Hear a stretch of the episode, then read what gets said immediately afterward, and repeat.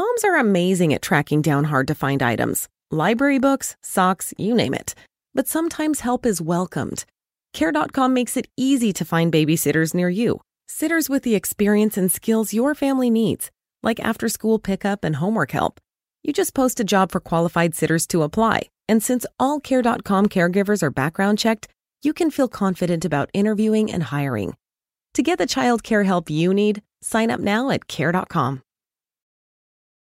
Avete mai sentito la parola languishing? Si tratta di un termine che descrive un'emozione piuttosto diffusa tra le persone. Letteralmente languishing significa perdere vitalità e determinazione per ritrovarsi in uno stato di debolezza e di fragilità che è quasi malattia. Secondo molti psicologi e sociologi il termine languishing potrebbe descrivere quello stato d'animo poco chiaro, poco nitido, che si manifesterebbe eh, come preambolo, diciamo, alla depressione vera e propria. Solamente che per molte persone la depressione vera non arriva mai e si resta bloccati in una sorta di limbo di incertezza. Senso di vuoto, un futuro nebbioso e poco attraente. Un tempo lo avrebbero assimilato a qualche categoria diagnostica ormai scomparsa dal DSM, come la depressione minore, il disturbo depressivo di personalità o la depressione mascherata di cui ho parlato in altri video. Oggi invece potrebbe rientrare in alcuni criteri addirittura del burnout, ma non solo riferito al lavoro, ma in qualche maniera all'esistenza stessa, una specie di burnout esistenziale, una sorta di esaurimento vitale di perplessità di fronte alla vita. La parola languishing potrebbe essere letteralmente tradotta in italiano con la parola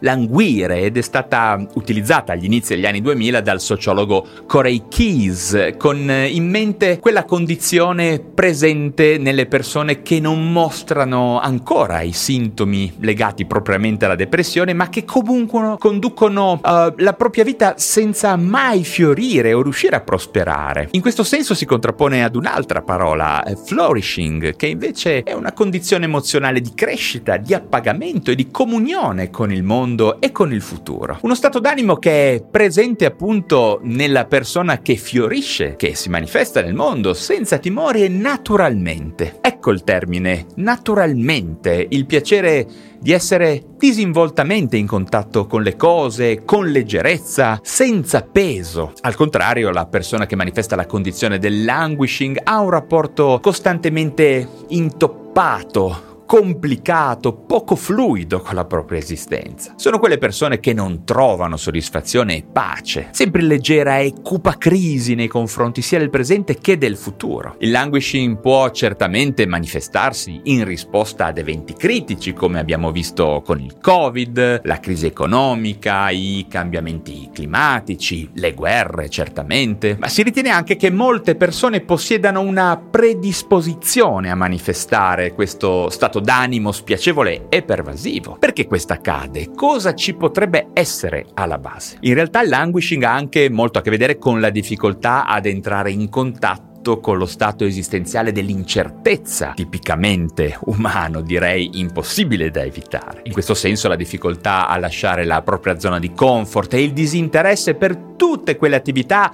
di scoperta ed esplorative sono un pochino la chiave per capire che cosa accade. C'è poi anche chi dice che il languishing sia correlabile ad alcune psicopatologie, questa è una cosa molto importante, magari non ancora manifestate completamente. La DHD, la ciclotimia o addirittura forme di autismo ad alto funzionamento non riconosciute. Potrebbe in effetti essere. Probabilmente il languishing in realtà non è una patologia vera e propria, ma un sintomo, un pochino come accade con l'ansia, quindi un sintomo che potrebbe manifestarsi a vari livelli di disagio in multiple dimensioni psicopatologiche. Certamente è un termine che necessita di molti più approfondimenti e di studi perché pare proprio che sia in crescita, in forte crescita in particolare tra i più giovani. Ma come possiamo cambiare questa condizione? Come si esce dal languishing? Ho letto molte diverse ipotesi al riguardo, francamente non mi hanno soddisfatto quasi nessuna. Innanzitutto andrebbe valutato molto bene se il languishing non sia in realtà appunto il sintomo di un disturbo in procinto di scoppiare e di manifestarsi. Questo è molto importante a mio parere. Quindi una valutazione specialistica psichiatrica potrebbe essere molto molto utile. Il fatto che siamo riusciti, in, anche in maniera arguta, a dare un nome a una condizione, a uno stato d'animo, potrebbe non voler dire che questo stato d'animo sia una patologia in sé. Abbiamo poi un altro tipo di risposta che potrebbe sembrare fin troppo semplicistica, ma che si legge molto qua e là sul web. In effetti sono in molti a dire che per uscire dall'anguishing bisognerebbe provare a seguire il flow, il flusso, come si dice, cioè spostare l'attenzione dal mondo a noi stessi, alle nostre esigenze, ai nostri progetti e ai nostri obiettivi. E non farlo solamente nei ritagli di tempo, nei minuti rubati lavoro. Al contrario, cercare di trovare forzatamente quelli che si dovrebbero definire spazi non intermittenti nei quali investire sul proprio fiorire, appunto. In particolare tramite la formazione, la lettura, la costruzione di una propria opinione precisa, lo sviluppo di una nostra passione e cercando di riconoscere e eliminare quelli che si chiamano paradigmi inconsci, ovvero tutti quei funzionamenti automatici che sembrano imbrigliarci e ci soffocano. Il nostro cervello ne è pieno ed è una grossa